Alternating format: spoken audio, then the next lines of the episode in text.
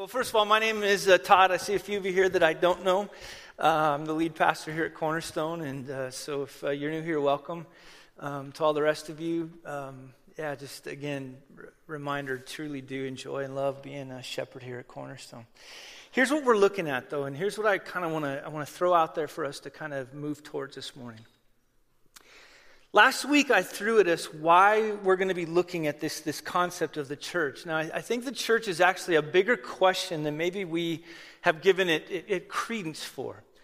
Now, the reason that I think it's an important question for us to ask is it, it, it comes down to, I think, in a lot of people's lives, they are asking, or maybe they're making this statement in their heart, there must be more. I know it's something that's been in my heart. I feel like when I travel around the nation, when I do different things, I, I kind of hear people, and, and, whether we're talking inside of the church or even inside of our country or whatever it might be, I just sense this feeling there must be more. There, this can't be all that there is. There's got to be more to this thing. And I think the answer to that is found in an understanding of, of what's the church and who's the church and, and why does the church even exist. And last week, what we learned was, is, is, I think some of the reason we don't get excited about the church is the church, after a while, if you're not careful, becomes a series of events. And it's not the event, which is God. Now, just think about this for a second. Last week, we talked about God in His grace and goodness has been gathering for Himself a people from every tribe, every tongue, every nation, men and women, old and young, every socioeconomic condition. He's been pulling them together throughout time, making Him His very own but not just because he's bored, he's now changing them and transforming them so they might be the people now that, that in 1 Peter 2 it talks about that declare his excellencies to the world. That's why the church exists, to, to glorify God. But more importantly, I would say this to declare his excellencies. Now that's hard because that's kind of big picture stuff. My, my wife and I were talking about it afterwards, and she goes, Yeah, Todd, I appreciate that, but I've got four children, and I'm just trying to figure out how to survive my four children. And so I told her to do a better job. No, I, did, I didn't. I, I go, I know, isn't that weird? Like, it's just, there's this stuff of life that's just so difficult to wrestle through. But again, I think that's why we need to talk about the church.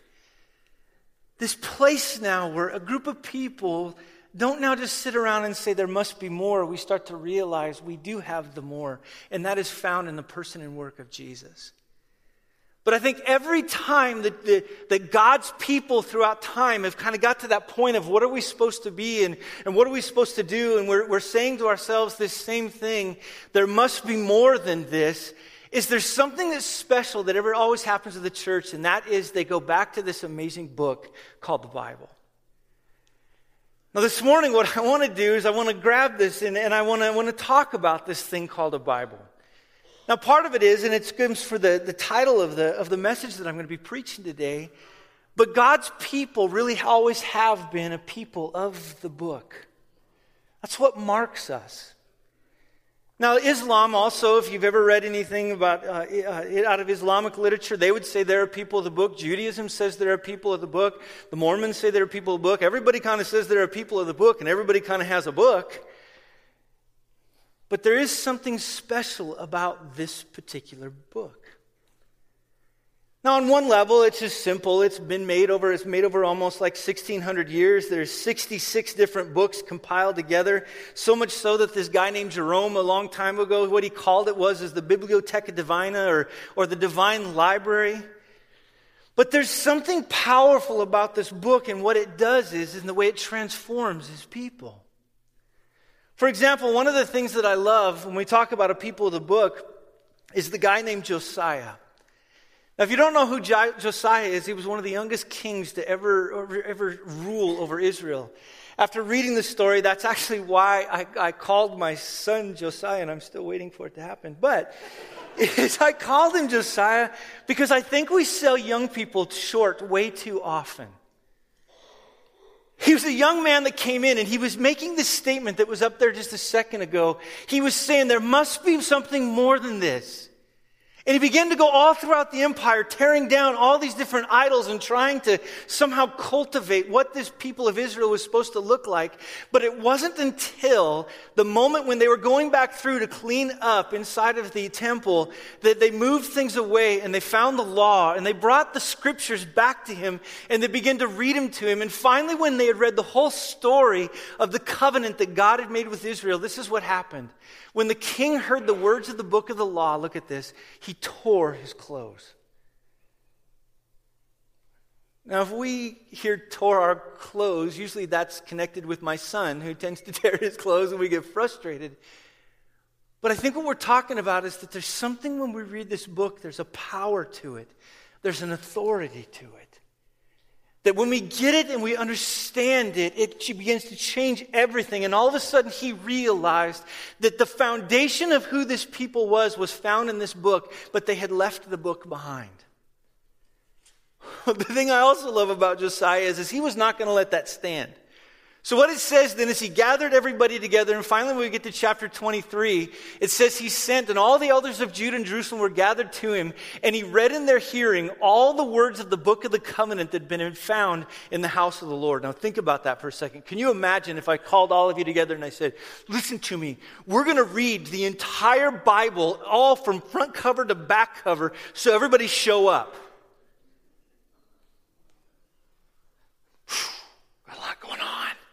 don't know if I can make it. But he didn't give him an option. He pulled them together. Why? Because there was something resonating in that book that he knew that the people needed to hear. He was calling them back to something that was so special and so powerful. And every movement of God that's ever done anything significant has always been a movement that comes back to that particular book. We're coming up on the 500th anniversary of the, of the Reformation. And one of the reasons that the Reformation was so powerful was because you had these guys like, like Johann Huss and, and, and like John Wycliffe that began to study and understand and read the scriptures. And then finally, in the early 1500s, when Martin Luther grabbed the Bible and it began to make sense and he began to be understand it not only from the book, but how it fit into his particular culture, the whole world then changed in that particular moment, specifically the world of Christianity. So, in other words, there's something powerful and unique about this book, and sometimes we call it maybe this word authoritative. Now, what does authoritative mean? Well, the word authoritative is sometimes used in this idea of something that, that is over something. So when I asked my wife, I said, Lisa, why don't you tell me, what do you mean by authority? And the first words out of her mouth were police. And I said, Is there something else I need to know? Why are you wondering where the police? Now, what she was saying was, is that something that is right and wrong and rules that we're going to follow, and we need to keep everything in line. Now, if you're somebody in here that grew up inside of a church that viewed the Bible as rules and regulations and things we need to keep in line and order, like my wife did, you're going to see the authoritative nature of the Bible as a rule book. That we're going to keep these particular rules. I asked somebody else about it. I said, What does it mean that the Bible is authoritative? And this one guy looked at me and he goes, You know, it's just all the different things that come together to make life better. I said, Okay. I go, What do you mean by that? He goes, Well, if I were to think of it a philosophy, it's the best philosophy out there. Let me just say this the Bible is also not a philosophical text, though it has philosophy in it. When we think about what the Bible is and what it's about, is it's not first a philosophical text, it's not first a rule book, it's telling us, most importantly, about God. Now, on one end, no doubt that the heavens, it says, declare the glory of God. But everything about the Bible is introducing us to somebody that nature can't introduce us to. We can stare in the stars all we want. We can go and we can look through nature from its depths to its heights, to its smallness, to its hugeness. We can do all those different things, and it's declaring that there is a God. But what Scripture does is, is it introduces us to the God. It brings us into encounter with Him. It tells us why this whole world was created, and not only why this world was created, but how it fell apart, and how God is going about and fixing it, and, and who we are as people, and why this world needs to be fixed, and how it's going to end. It tells this amazing, gigantic story to introduce us to the God of the universe. So it's not just a rule book, it's not just a philosophy, it is so much bigger than that. But also, what it tells us is, is that its authority is not necessarily found inherently in it. It is authoritative, but what gives it its authority is not an inherent authority inside of itself, but is the author that gives it authority. Now, let me see if I can explain to you. This particular book is the, is the last book that I read. And most of you are looking at it going, Todd, I didn't even know you could read a book that big. Because I was lying to you. This is actually the last book that I read. Okay, so. people are like, yeah, that fits Todd more, you know. Josh, Christian, Todd. Okay, here we go. So now we see this actually was the last book that I read, but I was trying to feel important. Now, when you look at this particular book, what gives this book significance is not the letters and all the words that are inside of it, but what gives it significance is how those letters and words were put together by the author. Now, when we look at the Bible, what gives the Bible authority is the author who is God. Now, what's so special about the way that he constructed it, and we see this like in 2 Timothy, I'm going to get there, I promise you. Okay, there we go. What gives it significance in 2 Timothy 3 16 through 17 is this idea that when we look down at this particular book, the way that Paul describes it is that it is God breathed. Now, what do we mean by God breathed? What we mean is, is while this book isn't God in and of itself, that God, by choosing to give it life, and you'll even see this like in the way it's described in Hebrews 4, it's a, it's living, it's active, there's something unique about it. And the active living nature of it is because God breathed it into this particular book. He gave it life now in a powerful way. Now, the life that he gave it, though, you need to understand it still came from his authority.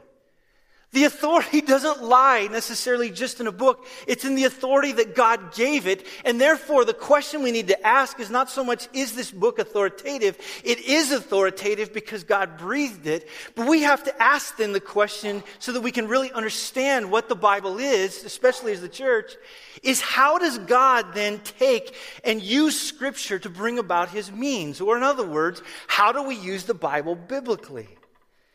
Now, the important part about that is the scripture does affirm that God is authoritative, He is in charge of all things. But I think there's also something key here in that when we talk about this story that it's telling us, it's telling us something so that we might be different people. It's telling us how God expresses His authority. Now, just go with me here for just a second. From the very beginning in Genesis 1, when we talk about God creating the heavens and the earth, everything came about because He spoke. That's authority. I mean, can you imagine if I came in today and this, this wasn't here and all of a sudden I said, let there be a water bottle and poof, you would look at me and go, that's pretty cool. Now imagine one who can summon from nothing everything. Imagine one who says, Let there be life, and bam, there's life. Imagine one who can sit there and look at all the elements and not only look at them, but create them and put them all into a place now in which in this universe we exist, He is the one that started it all. That's authority, and it says He did it with His Word. Pretty amazing. Genesis 3, then, we see him speaking again is that when humanity then had the audacity to look at this one who had spoke everything into existence and chose to rebel against God, he didn't just bring now life out of nothing. The other thing that we see God do, because he cares for humanity, is he also brought judgment. He brought judgment upon all humanity, and we'll sometimes see this in the curse, is that God not only had the power to bring about life, but he also had the capacity now to correct and bring back into what God intends life to be. We see this then as everything goes on in God's redemptive process, as God continued to speak, and He continued to speak through people like Abraham and Moses and David and all the different prophets. Here's God just speaking and speaking and speaking, calling out to people, and those that choose to follow Him, He gives to them life and salvation, and those that choose not to follow Him, He constantly reminds them of who He is as God and brings about judgment. In other words, when we get to this point of understanding what this book, one of the characteristics of God is, is that He speaks. The other cool thing that happens is finally 2,000 years ago, along came this one that John 1 calls the Word. Now, he's called Jesus Christ our Lord. In other words, that's the name that was given to him. But John, when he's trying to describe him, calls him the Word. In Hebrews 1, it talks about this idea that, that in many times and places God had been speaking in and through the prophets, but now in these times He begins to speak through the Word. He begins to speak again through this Jesus, and in Him now we see the heart of God as it comes out. And people knew this and felt this. How does he exercise his authority? In Mark 1:22, one of my favorite passages, is that here's Jesus and it says they were astonished at his teaching for he taught them as one who had authority and not like the other dudes. Scribes, dudes, same thing in the Greek. But it's just talking about this idea in which literally there's something different about this guy, this word that stands in front of us. But not only did they hear the words coming out of his mouth, but the other thing it talks about is it says they were all amazed so that they asked each other, What is this? A new teaching with authority? Look at this. He even commands the unclean spirits and they obey him. Authority. Jesus would speak and demons would come out of people. Jesus would speak and demons would land onto a herd of swine. Jesus would speak and he would calm a storm. Jesus was doing all these different things as a declaration of who God is. God is always speaking to his people. We see it also in John 19 where sometimes people think they have authority. And one of my favorite statements at the end is when Pilate said to him, you will not speak to me? Do you not know that I have authority to release you and authority to crucify you? Now, watch what Jesus is going to say here. Jesus answered him, You would have no authority over me unless it had been given you from above. Jesus was constantly reminding where authority came from. Now, this authority, as we understand it, manifests itself, though, in something special. When Jesus leaves, he now leaves his people now to manifest his authority. So that when we talk about this book, the Bible, the Bible is seeking to bring about in us God speaking what his intent is and what his goal is in and through people's lives. He wants to continue to speak through people. Now we know that now that one of the ways in which he spoke, it talks about in 1 Peter 1, is that there's no prophecy of scripture that, scripture that comes from one's own interpretation. Watch this. But now, no prophecy was ever produced by the will of man, but men spoke from God as they were carried along by the Holy Spirit. What's the dot? Is that this particular book, here's what's crazy, is it was written by God through people and for people. In other words, this book is not just something that we're meant to kind of see and, and sit on our shelves, which probably that's what happens to a majority of Bibles is they just kind of sit there. This book was composed and put together by God for a strategic purpose, and that is now God's people might grab this thing and not just talk about it, but actually bring this thing to life. God wrote it through men, for men, to be able to be then used for His purposes. He brings His authority through the Word for His people. Now, that really changes things when I begin to understand now that the Bible is not just there because a verse a day keeps the devil away. The Bible's not now there just for me to read kind of one verse to kind of piece it together and then just kind of just go on with my life in different ways. It is now meant to be read with something bigger in mind, which we see inside of the Great Commission in verse 20 is that now all of this will come to bear so that God's people will observe all that, and I would say this is not just commanded, but I've commissioned you to be. When Jesus left, he left with this idea that he was going to leave his word for his people to accomplish his task. And the word was going to sanctify them in truth so that they not, might now be what we talked about last week, the people that God intended them to be. So why is it then that we don't read our Bibles? Why is it that we're not in them? What starts to happen to us? Well, in 2 Timothy 4, this is one of the things that Paul had to remind Timothy is he was understanding that God's word needs to be brought to bear on God's people. And so he says to them, I charge you in the presence of God and of Christ Jesus, who is to judge the living and the dead, and by his appearing, look what he says to him. In your particular role, Timothy, preach the word. His point is, is bring the word over the people. Tell them the stories of what God has done. Teach them what those stories mean. Call them now to live in light of it. Teach them, Timothy. Be engaged with it. He goes on and he says, Be ready in season and out of season. Reprove, rebuke, exhort with great patience and gentle instruction. Timothy, just keep reading the word over the people. Teach them this book over and over again. Why? Here's his point. Because, because there's coming a time when people will not endure sound teaching, but having itching ears, they will accumulate for themselves teachers to suit their own passions and will turn away from listening to the truth and wander off into myths. Timothy, if you don't keep preaching the word over the people, they will then find a way to engage some other way. And the way he connects it is, is they will wander off into myths. The way that you might also say it is that they'll go towards untrue stories or fables or fairy tales. In other words, Timothy, your job is to keep preaching the word so that they will not now go down this path towards these wrong stories. Now, this is important to where we're going right now. I want you to tell this story over and over again. I want you to tell and retell it, which is what God has been asking his people to do over and over and over again, all throughout the time that his people have existed. I want you to keep doing this over and over again because if you don't, they will go live a different story, which his point is they will live a wrong one. Oh my gosh, this is easy to do. And let me just slow down here for just a second. Every single day, you all are being bombarded by story. Every time you turn on the TV, a different story is coming at you of what it is that's going to make you happy, what it is that's going to make you satisfied. You have neighbors that are telling you stories.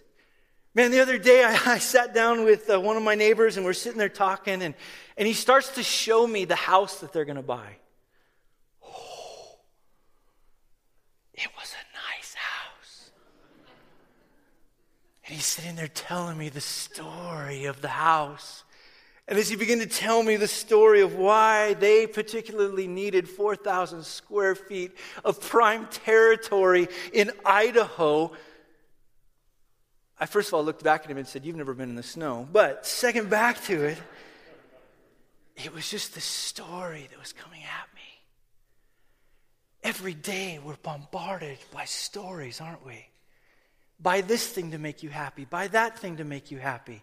Here's this particular thing and how you might look at life. We're bombarded every day, and so Paul has to say to Timothy, Timothy, because these stories are coming at people every single day, call them back into, and this is the way I would put it, call them back into the true story. Timothy, you gotta call them back. Now, here's what's crazy about the Bible is that the Bible isn't now this set of rules and regulations or these philosophical things, is that the Bible is composed in this story. So, in other words, the authority that God puts into the Bible is an authority in the story. Now, what we tend to do if we're rule keepers is we go through and we read our Bible and we pull out all the different rules that are important. We pull them out, we piece the different rules together, and we say, This is how I live. I've got these rules. Now, if you're a philosophy person, maybe you're going to sit around and go, here's some cool stuff, you know, that we're learning about. And I picked this verse today and this verse today, and I kind of, I grabbed this particular verse over here, and I just kind of put them together because it's cool. Philosophy. But the Bible wasn't written as philosophical, it wasn't written as rules, it was written as a story. Now, it caused me this week to think why is the Bible written as a story? I don't ever generally think about like seeing authority inside of a story, so why did God write a story? Well, here's one of the big things that I found out this week as I was thinking about it. Is that number one, you may not know this or not, but you are hardwired for story. Did you know that? That the way that we look at things and make sense of life is actually through story. One of these guys was writing a story in the Scientific uh, American, so therefore it must be true. Uh, but it says in our nature, we need stories. They're our earliest sciences, a kind of people physics. Their logic is how we naturally think. The human mind is a story processor, not a logic processor. So, in other words, what that means is I come home at night and I look at my wife and I go, Love of my life, apple of my eye, cherished woman that oversees my children. How was your day? Now, my wife doesn't go, Well, it's funny you should ask. Number one, what happened was, and she begins to go through her bullet point list. That's not how my wife operates. In order to make sense of her day for me, she begins to go, Well, you wouldn't believe it. And then,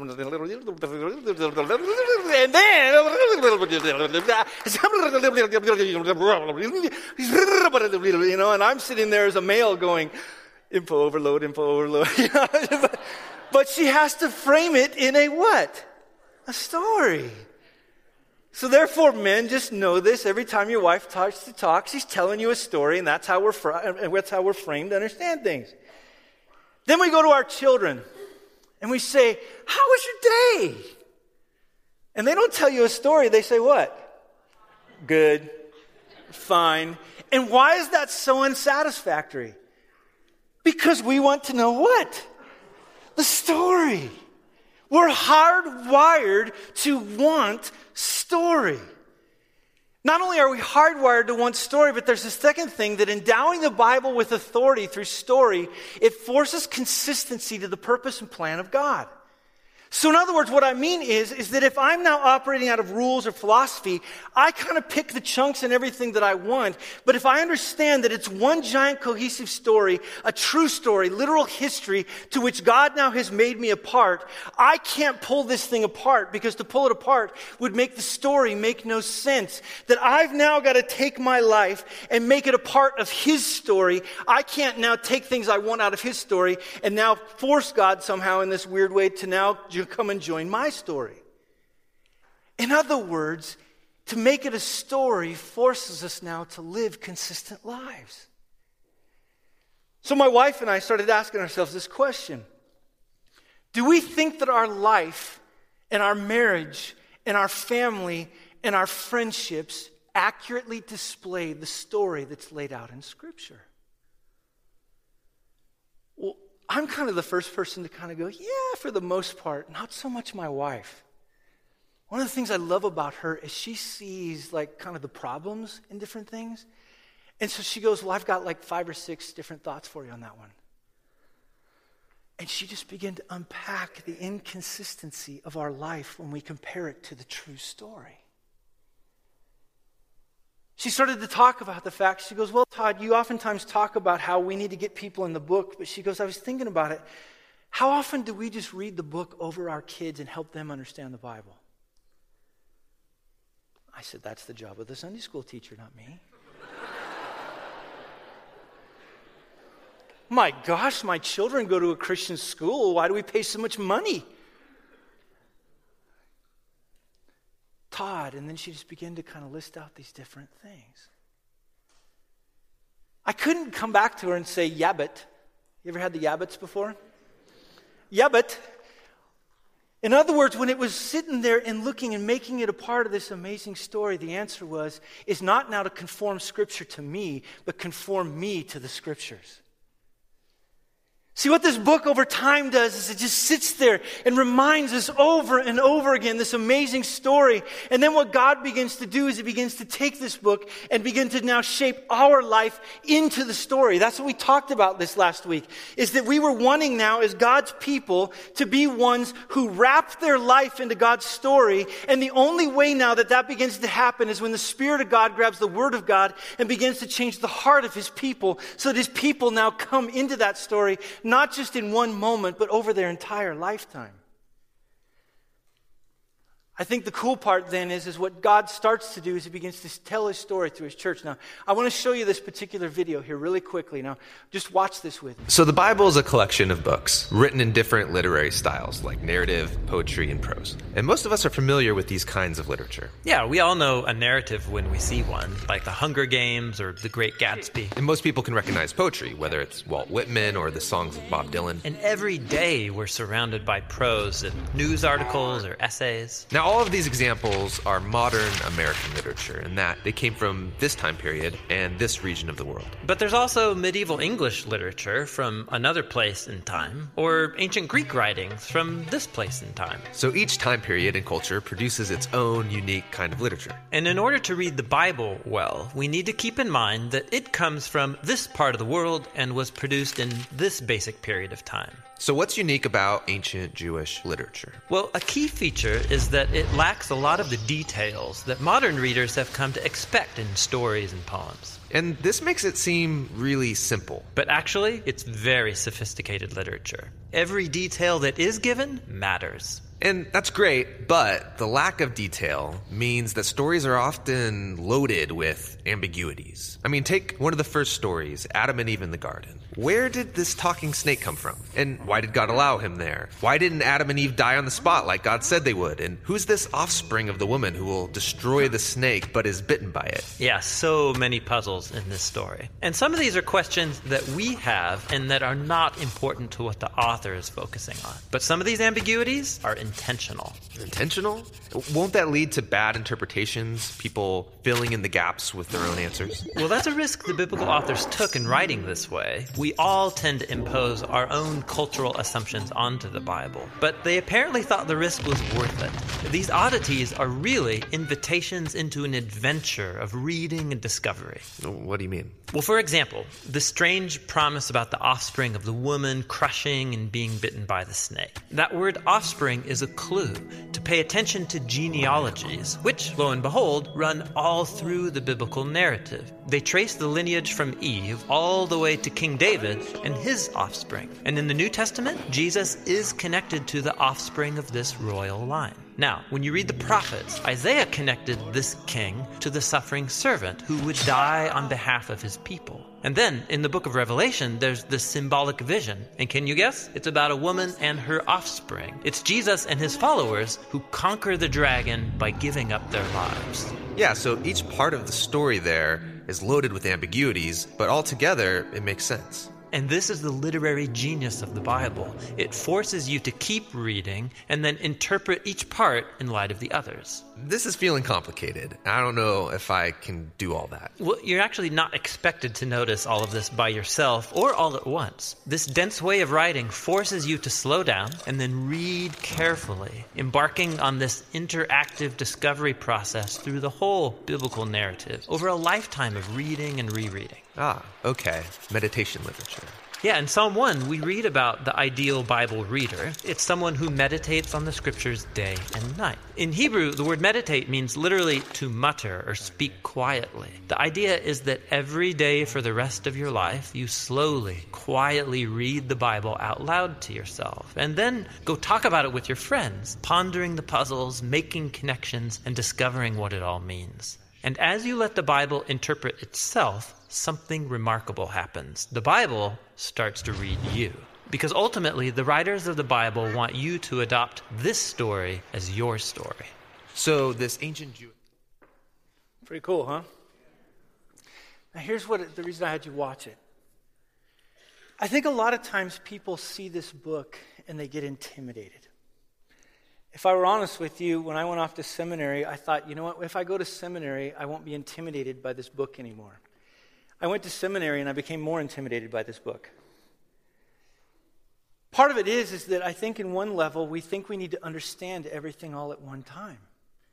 I love how they put it that this book was not meant to be understood in one reading, it was meant to be understood over many readings. I think there's this side of it where we, we, we come in and we look at like a me or, you know, a Josh who's sitting over there or any of the other guys that preach and we say, gosh, you know, could you just make sure that I understand this thing? Missing the fact that it's not understanding it necessarily just in the moment, but it's understanding this book over time. It's the ongoing reading of it. And I love the way that he also put it, talking about it. My wife asked me this question How do we do this when we have a one year old, a six year old, a 10 year old, and an 11 year old, and we're trying to figure out how to do life in all kinds of different ways? How do we now do this? And I think one of the things we miss is, is that we don't have to accomplish all of it in one time. I think the other thing that he put in there is, is that we should read it together. When I look around this group of people, the reason that we have communities and the reason that we have smaller pockets of groups that meet is not just because we're bored, but because we need to actually talk about this book. We need to get together after somebody preaches, or we need to get together after we've read certain things together and start to say, what does this mean? And not only what does it mean, but I would say even this, it's taking it to this next step, is that does my life actually begin to look like this particular story? Not do I pretend it's a part of that story, or not do I kind of rearrange the story to fit my life, but the honest looking at this thing and asking, as I read this particular story from front to back, does my life look like this story? Now, for some of you, you're going to look at it and go, no, there's some great things that God's doing. And the thing I've loved about Cornerstone is that the longer and the longer we've read it, we've always had groups of people that want to understand it and want to live it. But here's the thing, is that we never arrive till Jesus returns. It's this ongoing, never stopping engagement with this book. But here's the promise of it is that when God's people engage in this book and know this book and love this book and talk with each other about this book, God begins to do things powerfully in our lives. We begin to speak differently and talk differently. We begin to engage with each other differently. This one guy named D.L. Moody, who was alive during the 19th century, a great evangelist, he said, I set out to understand love. And he said, I found that the longer that I read the Bible, it started to explain love and transform me so that I loved others. In other words, we're just in it as this means of becoming the people that God intends us to be. That means we have to spend time not only in it alone, but together. That means when you get together with somebody over coffee, talk about it. Talk about what you're reading and what you're learning. If you find somebody that knows more about this book, um, one of the funniest things I ever heard, we, we, we did um, a Ray's funeral a, a, few weeks ago and a couple weekends ago, and, and one of the things that I remember he always used to say to me is, is my Bible study leader, Mike Land. He and I must be reading different Bibles because every time I sit down with him, he can explain it way better than I can understand it. Why? Because we just have to spend time together. This book may not have an inherent authority, but God put authority into it to make us different. This week, learn to read your Bible. I would venture to guess in a room this size, most of you don't spend adequate time inside of the Bible. Go try it. I remember one guy challenged me one time. He just said to me, he said, Todd, you know, start with 15 minutes and work yourself up until you're reading more and more. But I, I would say this don't just go overboard, also talk about it and engage with people. If we're going to be the church that God wants us to be to display Jesus into our world, we've got to know this book. I'm going to bring Josh Walker up here to pray over us. Now, if you don't know Josh, you can go and start coming up. He's one of the elders at Cornerstone. He, uh, he's a guy that I've gotten to know over time as a man that I would say with just a, a, a good faith. He's a man that wants to know the book. He's the reason we have guys like him that are elders, because it just doesn't that we just talk about the book, but we live the book. He's not perfect, I know that because I hang around him quite a bit, and I know he's not perfect. If you want later, I'll tell you more stuff about him. But I'm thankful to have him as one of our elders because he's a man that's marked by this story. And he's a man that wants to live this story. So as he comes up here, I want to show you a little bit of a video about him and his wife, and then I'm going to have him pray for us as we get out of here today. Hi, my name is Josh Walker. And I'm Carla Walker. And we have a son who's 15 and a daughter who's 13. So I first encountered Jesus when I was about seven years old. Uh, my parents had divorced, and my dad had become a Christian and started going to church. So when I would visit with him, uh, he'd take me to church, and just through Sunday school and hearing the word preached, I was first exposed to Jesus. But Really, the time when the Lord kind of got a hold of my heart was in the transition between high school and college. And I spent three months in San Diego going to church, actually at the same church as my wife. And um, the Lord just completely transformed my heart. And from there, just began to put me into discipleship relationships and just allowed me to continue to grow in my faith. And I first encountered Jesus just by um, growing up in the church, first of all, and it wasn't until I was 16 at a summer camp that I decided to take it on and submit to Him fully at age 16. I think what I'm most passionate about in our church is that people would be able to live out their faith in their daily workplace, and um, that's whether they're a stay at home mom or someone who's uh, working a regular job or even an unusual type job. It's it's to be able to live. There's such a huge part of our lives that I feel like sometimes our faith doesn't get manifested in. And that's a huge passion of mine. And it really comes from the time that I spent as an engineer and felt like I really didn't hear from the church a lot about what it looked like to be a Christian in the workplace. And so I just have a passion for that and helping other people grow in that. I feel like Cornerstone has allowed us to um, invite people in who may not be like us, who are um, not churched, that I feel like we're passionate about reaching out to those who aren't exactly like us. Carla works as a nurse, and uh, some of you may know that, but part of what uh, drew me to her early on, maybe drew her to me even, uh, was that she's always the kind of person that looks for those that are on the margins and are the outcasts, and she reaches out to them. She did it in high school, and um, probably me as the guy coming in from you know outside just visiting, she probably reached out to me I, I was a little weird looking at the time, um, but that's a whole other story. But one thing I just love about her and that's been great in our marriage and that I've seen her and learned so much from her is just being open to looking at those that are on the margins and um, in whatever way they're on the margins, but reach out to them and care for them and, and draw them in. And I see her do it at her job regularly and and it often comes at personal expense. Um, I don't mean necessarily financial, but emotional and physical, and it's just difficult. And I see her come home from work, and it's hard and it's trying, and yet it's the way the gospel gets lived out in that context. And I just love that about her, and uh, love seeing her do it. And uh, there'll be times where you guys will see me alone at church on a Sunday, and that's why because people are still sick, people still need the gospel on a Sunday in the hospital, and that's often where she is. Uh, those that are out there that are married to, to people that work in those kind of industries, you understand. Um, just a different kind of type of life that we live that way. I think what I hope we'll be known for more than anything is our love and that it would be a, a genuine type of love. I think of 1 Corinthians 13 where, you know, Paul talks about if, if we do, you know, if we speak with tongues of men and angels and if we prophesy and, and I think for us, like if, if we care for those that are um, you know, in poverty, and we do all these great things and preach great sermons. But like Paul says, if you do those things but you don't have love, then it really is worthless. It's worth nothing.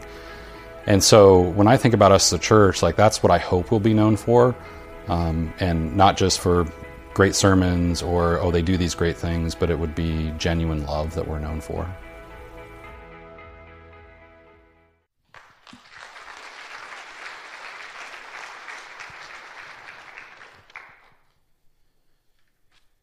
Well, they say behind every great man is a great woman. Um, it's true of ordinary men, too. Um, would you stand with me?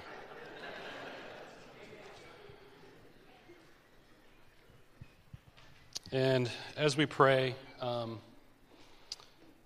would you hold out your hands? And sometimes the reason we hold out our hands is to show God that we come with nothing in our hands and that we are offering ourselves, that it is us is the offering. So Pray with me. Our reigning King, the Lord of hosts, we bow ourselves before you now. You have all authority in heaven and earth.